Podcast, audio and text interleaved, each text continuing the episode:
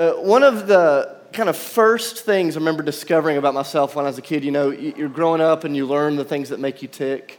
You learn the things that kind of make you you. One of the things that I, I learned about my personality when I was very young is that I have a deep affection for a good practical joke. Like, I, I love pranks. It is like in the core of God, hardwired me that way. Some of you disagree. You hate that about me. I get it. It's one of the things that I love. And I remember when I, I went to college, all of a sudden I kind of found myself living in this kind of like little moment of heaven on, heaven on earth. I was in a dorm with a bunch of other guys, many of whom shared that same affection. That uh, we had too much time, not enough responsibility, and we'd find ourselves late at night. This is a pretty common reality where we'd be sitting up in the dorm going, Who can we mess with? Like, for the glory of God and the good of Jesus. Like, what, what, what can we do?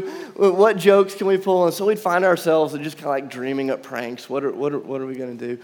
And it was amazing because we began to discover what a lot of us have discovered is that there is real power in community. That there is, there is something that can be accomplished when different people from different places come together with a common heart and a common mind and a common direction. You can do things together that you can never do alone, right? And I remember for years just discovering the joys of this as this group of guys, we'd just go pull pranks and, and mess with people. It was just this thing that would happen in the context of community. You see this in nature all the time, right? One snowflake.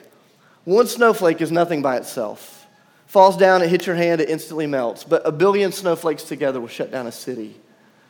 Or one ant can carry a, bread, a breadcrumb on its back, which is pretty amazing when you think just about how much weight that is.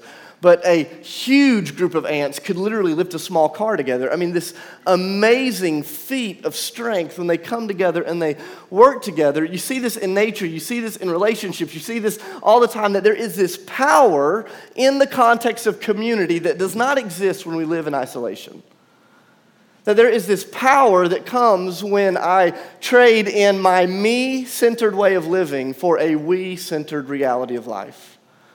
That something happens when I go, when we do this together, things change. And I love this about Ephesians chapter 2. Paul is writing this letter to this little community, this church in the city, this ancient city called Ephesus. And he's reminding them that there are certain things in the kingdom of God that cannot be experienced alone. That one Christian one disciple by themselves can make a difference. One disciple by themselves can bless their workplace. One disciple by themselves can encourage the home. But a community of like minded, diverse people filled with the Spirit of God, committed to the purposes of God, can change the world. And Paul says there is a form of Christianity that is impossible, that is impossible to experience. If your only way of experiencing it is by listening to a podcast or having your quiet time or being by yourself, Solitude is an amazing thing. But solitude that is not connected to biblical community leaves us short of what it is that God has made us for. And so in Ephesians chapter 2, Paul's going to write to this little church and he's going to remind them of the power that comes with discipleship in community for the purpose of mission in the world. So Ephesians 2, we're going to start in verse 8 together. And I love, I love where he picks up in, this letter. He says, It is for by it is for by grace that you have been saved through faith. And this is not of yourselves, it is the gift of God. It's not by works so that no one can boast. Paul says, Listen, we're getting ready to dream up some great things together as a community. He says, But before we dream of a bunch of things, he says, You've got to remember that all of this starts in grace. Can you just do me a favor? Can you look at the person beside you right now? Now, this is cheesy. Look at them and say, You're only here because of grace. Look at the person next to you. Turn to the person on the other side uh, of you if you have someone. You're only here because of grace. Like you are not here because you're so nice or good looking. You're not here because your parents raised you in church, although that was helpful. You're not here because you're Southern and this is what Southern people do on Sunday mornings. We are here by the grace of God, the kindness of God, the mercy of God. That we don't earn our way into, into this place. We don't earn our way into the goodness of God.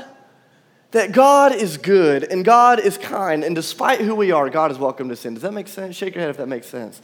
Paul says what we're getting ready to talk about is built upon the foundation of grace. This is the verse that we're going to dig into this morning. It'll kind of be our framework, verse 10. He says, For we are God's handiwork, created in Christ Jesus to do good works, which God prepared in advance for us to do. I'll read that again. He says, For we are God's handiwork, or some of your Bibles say his craftsmanship or his masterpiece. For we are God's handiwork, created in Christ Jesus to do good works, which God prepared in advance for us to do. And this is what I want us to talk about this morning in regards to discipleship and mission. I want us to think about the power of following Jesus together, the power of being a we.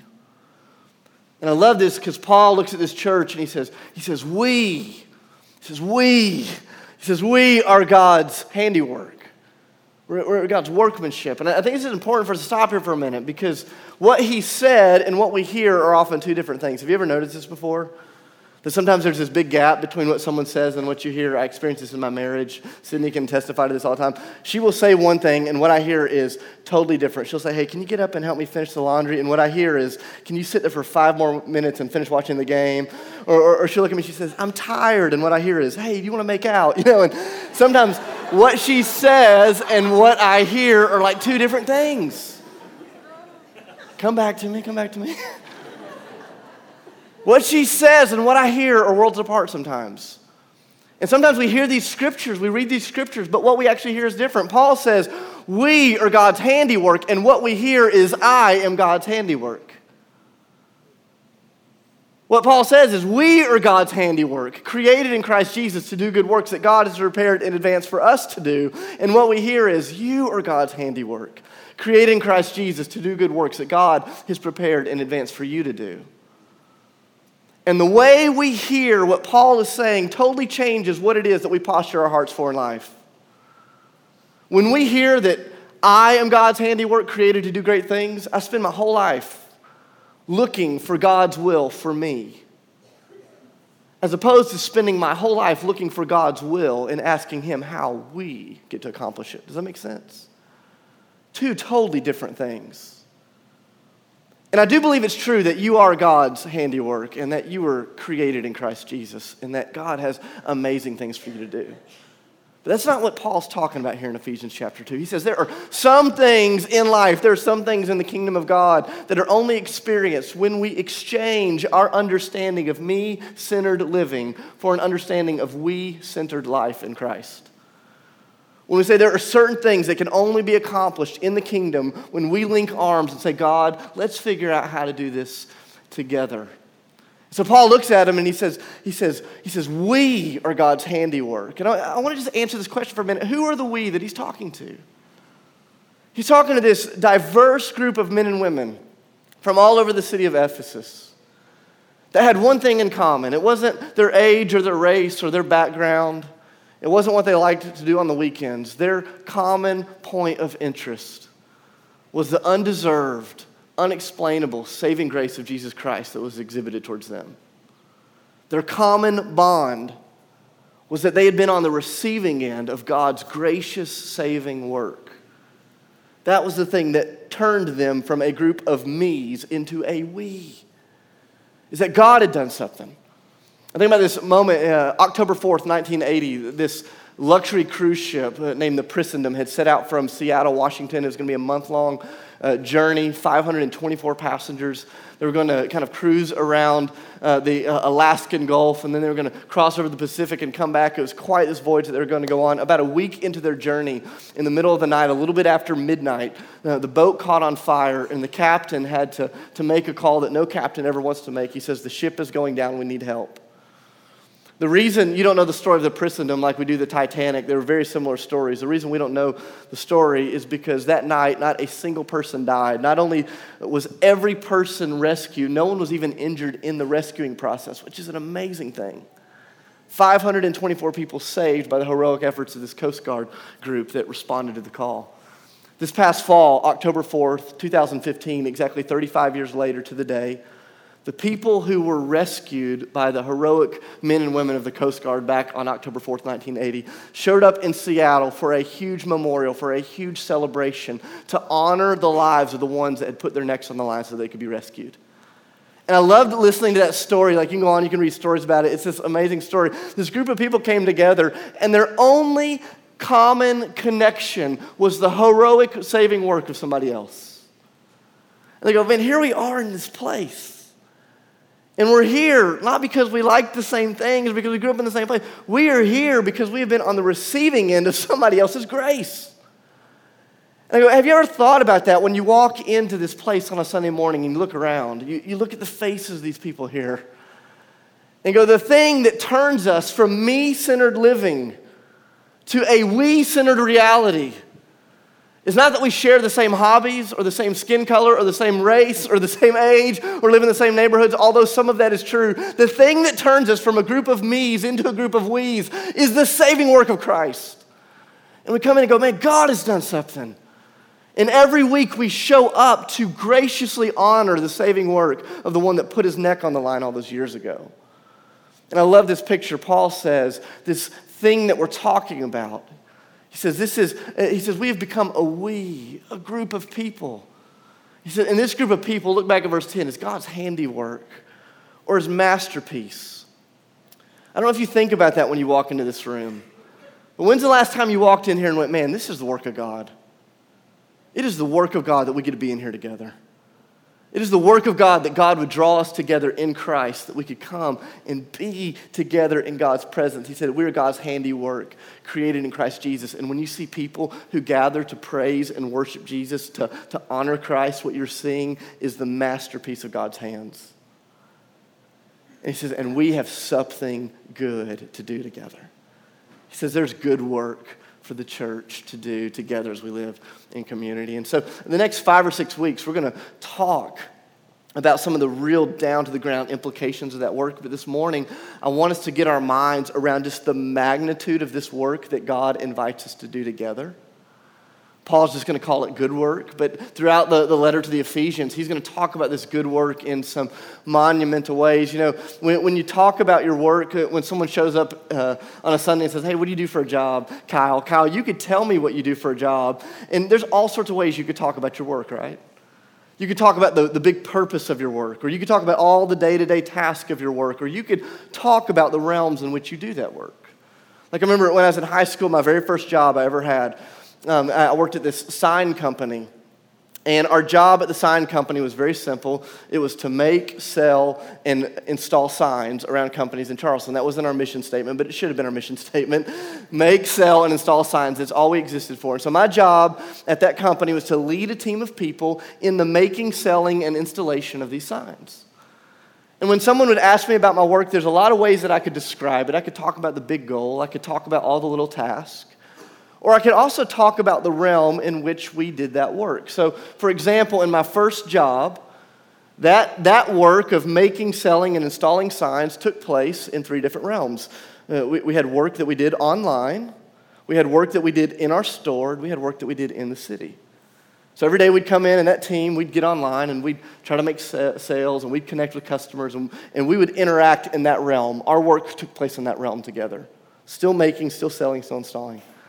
A second realm was actually in our office space. And so that was the space where we'd actually make the signs. We'd create them, we'd design them, we'd craft them. That was the second realm that we were invited into. But there was a third realm that was actually out in the city where we would go out to the, to the actual storefront and we would hang the sign and we would do the work of installing. It was the same job, it was the same thing, different task in different realms. And Paul is going to talk about the work of the church in the book of Ephesians through all of those different lenses. He's going to say, listen, we, the people of God, saved by grace, brought together in Jesus, we, the people of God, have been created to do good work. And he's going to use that good work to talk about the advancement of God's glory, the advancement of God's love, the advancement of God's ways into every nook and cranny of our culture. And he's going to say you can do that in a variety of ways, but one of the things that I love about in the book of Ephesians is Paul doesn't just talk about what the work is, he begins to tell us where that work takes place. And this morning, I just want us to think about this for a minute where it is that God is inviting us as a church to engage. Because as you think about where it is, I believe it, it elevates this need for Christian community. And so, one of the things that Paul talks about in the book of Ephesians, he says, we, this community, God's handiwork, we've been created to do good work. And throughout the book, he defines where this good work takes place. If you take notes, I just want you to notice these three areas. The first is he says there is good work that takes place in the up there realm. in the up there realm, which this sounds crazy, so hang with me for just a minute, okay? All throughout the Bible, the Bible says that we live in a world that is just marked with things that we can't see. That we live in a world where there are angels and there are demons, there are spiritual forces at work that are hard to get our minds around. I know most of us didn't wake up this morning thinking about the spiritual realm, but as you read through the Bible, you just can't get away from it. There is a world that exists that very much affects the way that we live our lives.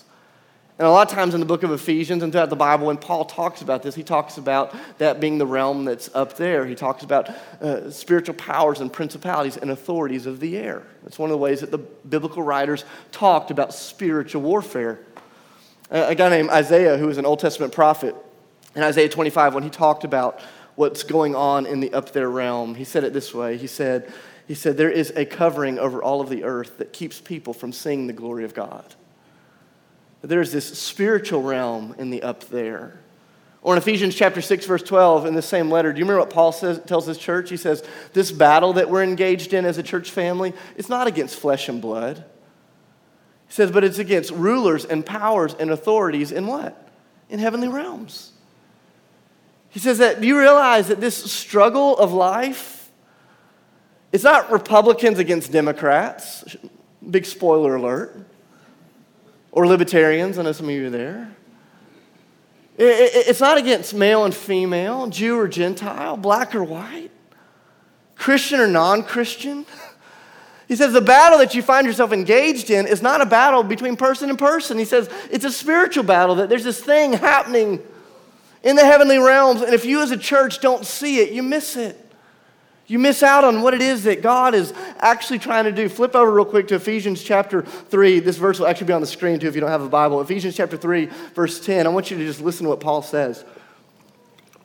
He said, It was God's intent that now, through the church, the manifold or the multidimensional wisdom of God would be made known to the rulers and the authorities in heavenly realms, that he accomplished according to his internal purposes in Christ Jesus our Lord. Now, that is a big sentence. Let me explain this for just a minute. Do you know what Paul says? Paul says when we become a we, like when we gather together in the name of Jesus Christ for the praise and worship and honor of Jesus Christ, he says, as we gather to worship Jesus, he says, look at this. The manifold wisdom of God is being made known to rulers, authorities in the heavenly realms. When's the last time you woke up on a Sunday morning and you put on your Sunday morning best skinny jeans and that deep v neck shirt, whatever it is that you wear to ethos, and you came here on a Sunday morning dressed to the nines, and you thought, man, to, this morning as we gather to worship Jesus, God is making a statement in the cosmos. I want you to think about this for a minute. I know this is kind of big, lofty stuff, but this is, this is really important. He says, part of the good work of the church that we get to do together is we get to send out a battle cry every Sunday morning to spiritual authorities in heavenly places that Jesus Christ has won. I remember when I was in high school, our crosstown rival, they were much better at football than we were. In three of the four years that I was in high school, they won the state championship, which was, real, was a real painful moment for us in high school that we were always losing. And every time they'd win the state championship, they'd throw this huge celebration They'd have this block party, they'd pep rally, they'd re-show the game, everyone would come out and watch it. And every time I would see those stupid people gathered to celebrate their high school team's victory, their gathering was a reminder of our defeat. And this is one of the things that we get to be a part of as a church. I know this is so lofty, but I want you to think about this in the context of community.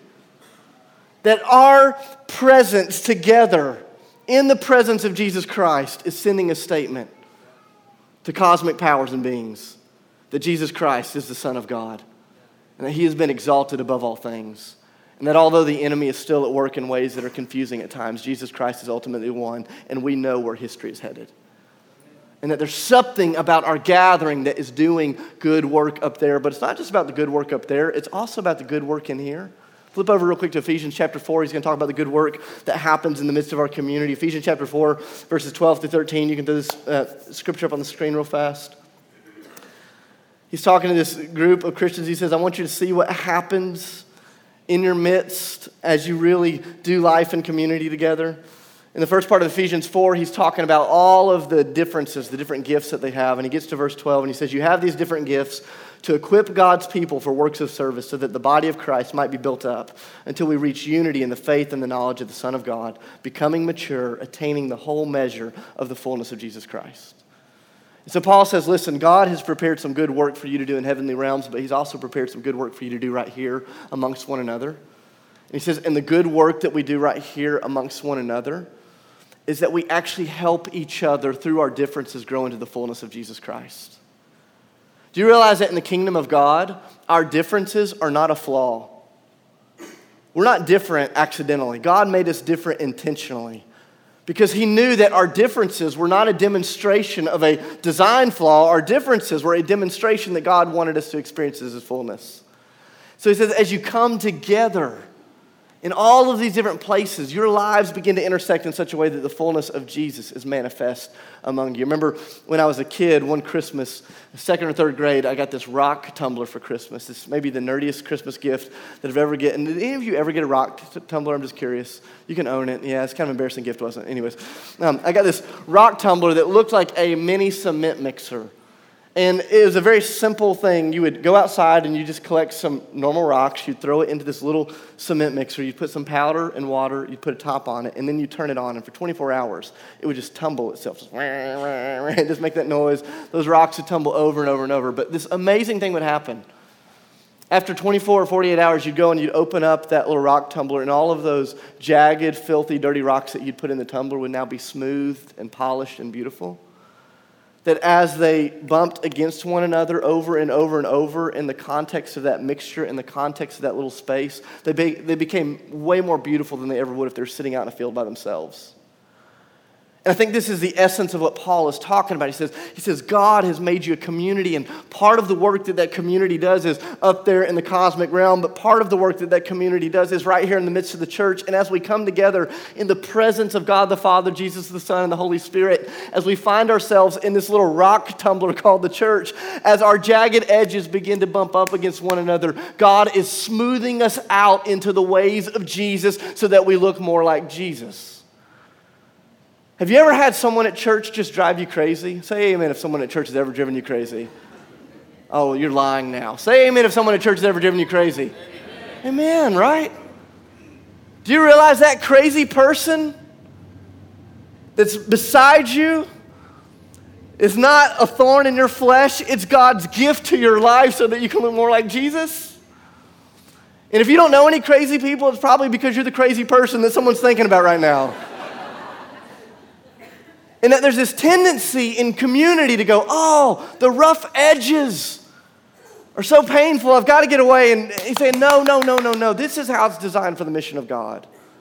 That we come together in this place called the body of Christ, and we're turned over and over and over and over and over. And we become more beautiful together than we ever could on our own. It's the power of we, it's the power of being together. It says there's this work up there, there's this work in here, last one, and there's this work out there in the community. All throughout the scriptures, you get this picture over and over and over that the world is filled with people that don't know Jesus. You know this. You work with them. Some of you don't know Jesus, and you're here. We're so glad you're here. You have friends, you have family members, you have neighbors, you have coworkers who don't know the love of Jesus. And I love this because when the Bible talks about people that don't know Jesus, it never talks about them in a disparaging way. In fact, in Ephesians chapter 2 verse 3, I love what Paul says. Paul says, "At one time we all were among them. At one time we all lived that way."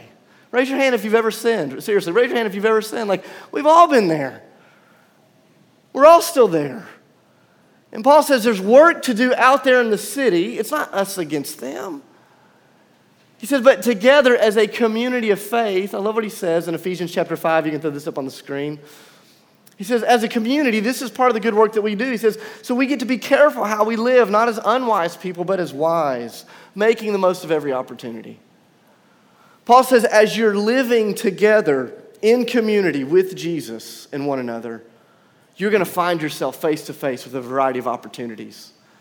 Opportunities to reveal the mystery of God's amazing love for the sake of those that you're coming in contact with. I think one of the, the most amazing ways to live on mission with Jesus is to simply invite our non Christian friends into our Christian moments of community. Say, hey, just come do life. Because there's something about living with that sense of intentionality among those who don't yet know Jesus that points to the aroma and the beauty of who God is. And I love what Paul says back to Ephesians chapter 2, verse 10. He says, Think about this. He says, We, the people of God, have been created in Christ Jesus to do good works that God has prepared in advance for us to do. That there is something that we can do together that you can never do alone. He says, and when we come together, he says, we get to stick it to the devil. We get to help each other grow up into the fullness of Jesus. And we get to show the world the beauty and the aroma of Christ in ways that you never do on your own. And Paul says, this way of living, you can admire it by yourself, but you can't experience it by yourself only in the context of community. And I just want to challenge you this morning. You know, every week we, we try to end very practically, very simply, because I don't want to just think about community. I want to go, how do we take a step into, in towards it?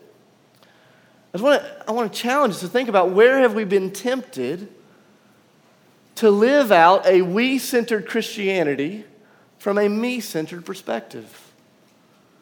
Where have you been tempted to take the, the communal teachings and the communal ways of Jesus and boil them down to an isolated way of Christian living and Christian experience. Uh, and so I'll just kind of give you two practical homework assignments as we get ready for communion, as we get ready to leave. Two words to kind of hang on to this morning. The first word is recognize, and the second word is replace. What do you do with, man, this big idea of, man, cosmic powers and communal growth and manifesting the goodness of God into the city. How in the world do we do something practical with that? Two words recognize and replace. And so here's the first question that I want to invite you to wrestle with this week. I want you to, to get alone, maybe at lunch tomorrow, maybe at breakfast, maybe it's tonight after your kids go to sleep, to get alone and make some space to recognize, to make some space to recognize where you've been tempted to live out a me centered Christianity. Where are you still living out a me centered Christianity. And for a lot of us, this is so ingrained in us, we don't even know it. We're taught to do our daily quiet time, to have our daily prayers, to walk with you. That stuff's so good. I'm not telling you to get away from that, that's important. But a lot of us are never taught how to engage with other people in a spiritual way. Uh, I didn't ask Sydney if I could share this. I hope this is cool. I remember when um, Sydney and I got married, one of the things that she and I discovered in the context of our marriage is she and I knew how to do spirituality separately, but we didn't know how to do it together. And we didn't even know that really till we got married, but we realized all of our rhythms with Jesus were things that we knew how to do alone. And as we tried to do those together, it actually felt kind of weird for a while. Like, how do we live this out? And a lot of us are, are still there. There are some of us that have never really stopped to just think about how me centered our version of Christianity is. As a kid, my favorite game to play was baseball. I remember sometimes in the summers, uh, uh, my, my friends would be on vacation or they'd be out of the neighborhood and I wouldn't have anybody to play with. And so I'd go into my backyard, I'd have a baseball bat and a ball, and I'd throw it up and I'd hit the ball. And then it's like, all right, now I get to go walk and get the ball. And I'd, I'd walk and I'd get the ball, and then I'd come back and I'd do it again and I'd do it again. And one of the things that I discovered as a kid is baseball is a game that you can tolerate by yourself, but it is only a game that you can enjoy with other people. It's a team sport. And I believe Christianity is the same way, discipleship is the same way. You can tolerate discipleship on your own, but you cannot flourish as a disciple of Jesus by yourself. You can survive as a disciple of Jesus on your own.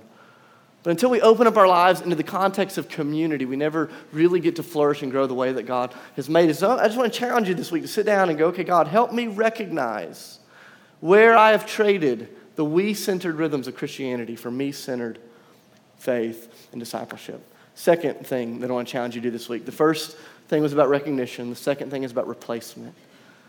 The second piece is I want to ask you to, just before the Lord this week, go, God, how can I replace some of those me centered rhythms with some we centered rhythms? I want you to hear me carefully. I'm not saying you replace all of your me centered rhythms. You need time with just you and the Lord.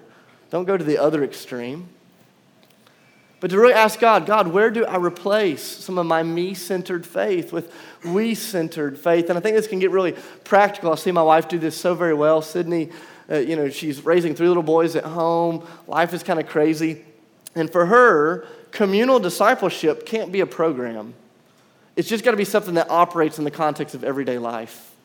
And so she's always just looking for ordinary moments to do life with other people. And so she could go to the grocery store by herself, or she could invite, invite someone to come with her. She could go to the zoo with the boys by herself, or she could invite someone to come with her. She could go for a walk around the neighborhood by herself, or she could invite someone to come with her. And she's discovered over and over and over, whenever she replaces the me centered moments of her life with we centered opportunities of faith, she grows in Jesus in incredible ways. See my buddy Chris over here. Chris is one of my great friends and just a brother in the faith. And what I love about Chris is Chris is always like, Dave, let's just do life together. And so the other night, I had to go run an errand. It was like in the middle of the night, I was like having to dump a bunch of firewood illegally. I had nowhere to dump it. I'm like, who will help me do this illegally? I'm like, Chris will help me do that. And so I had borrowed my friend Mark's truck. Mark is over there. I'd broken the window and the lights on it. I'm sorry about that, Mark. Trying to move this wood. And I go and pick up Chris, and Chris and I are driving with no headlights, fogged up windows, a broken window, trying to see, so dangerous truck full of wood. And the whole time we're laughing and talking about Jesus and talking about marriage. And it's just one of those moments. I went, I could have, I could have broken the law by myself. or could have broken the law with my Christian brothers. I'm speaking tongue in cheek here, but you're following me, right? Just a simple moment. When can we invite others? When can we replace me centered living with we centered living? Because it's there that Jesus is honored in the cosmos in our midst and even in our communities. For some of you, this is in moments of sin and brokenness. Think about one of my good friends who found himself in a moment of unbelievable sin and heartache this year. Uh, for a lot of us, it would ruin our lives. And he and his family had a choice. Do we, do we keep this to ourselves? Do we fight this on our own? Or do we bring community in? So said, let's bring our church in. Let's tell people, let's, let's do this together. Or think about a woman in our church who uh, has been praying for her workplace. She's like, I want Jesus to be the Lord of my workplace so bad. And for several months, she'd been showing up every Monday morning early at her work and praying over her workspace that God would do something. And there's no traction. It was just like all by herself, nothing would happen. And then all of a sudden, she started asking the question God, have you put any other Christians in this workspace? Like, are there any other believers here at work? And she thought, we're in Nashville. Of course, there are other Christians at this workspace. And so all of a sudden, she went from viewing her office from the perspective of me to viewing her office through the perspective of we. And she started getting all of her coworkers that were Christians together once a week to just pray over the workspace and to serve together. And she began to discover that what she could never do alone, she did with great ease together. And Paul is saying, listen, God has prepared amazing things for us to do in the cosmos, in this room and in our friend groups. But the things that He's made us for, we can't do on our own. We only do in the context of community. I don't know if you ever sit around and dream about this, but I'm always dreaming God, God, what do you have for ethos? What's the future? And I believe the future of ethos cannot be discovered with 3,000 people that are running in their own direction, hoping that God will reveal to each of us individually the purpose for our lives. I believe the only way the future of our church family is really discovered is when we link arms together. We say, Jesus, we want to do this with you, with the people that are next to us. So I want to invite you to stand. I'm just going to read this word of encouragement over us, and then we're going to take communion.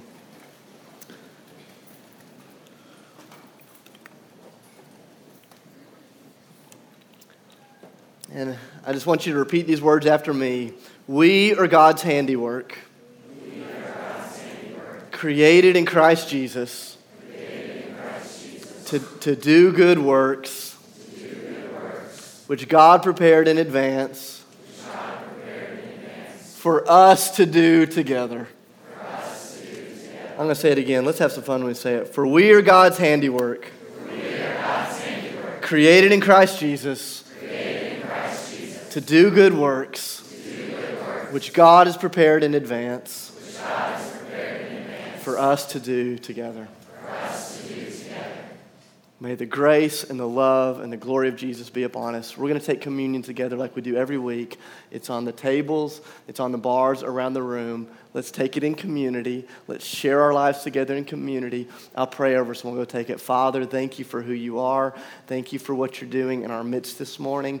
God, would you knit our hearts together in Christ Jesus as we take the bread and as we take the cup and as we sing songs of worship and as we confess sin and pray, God, would you do what only you could do for your praise and your glory in the cosmos, in this room, and in our city. For the name of Jesus, amen.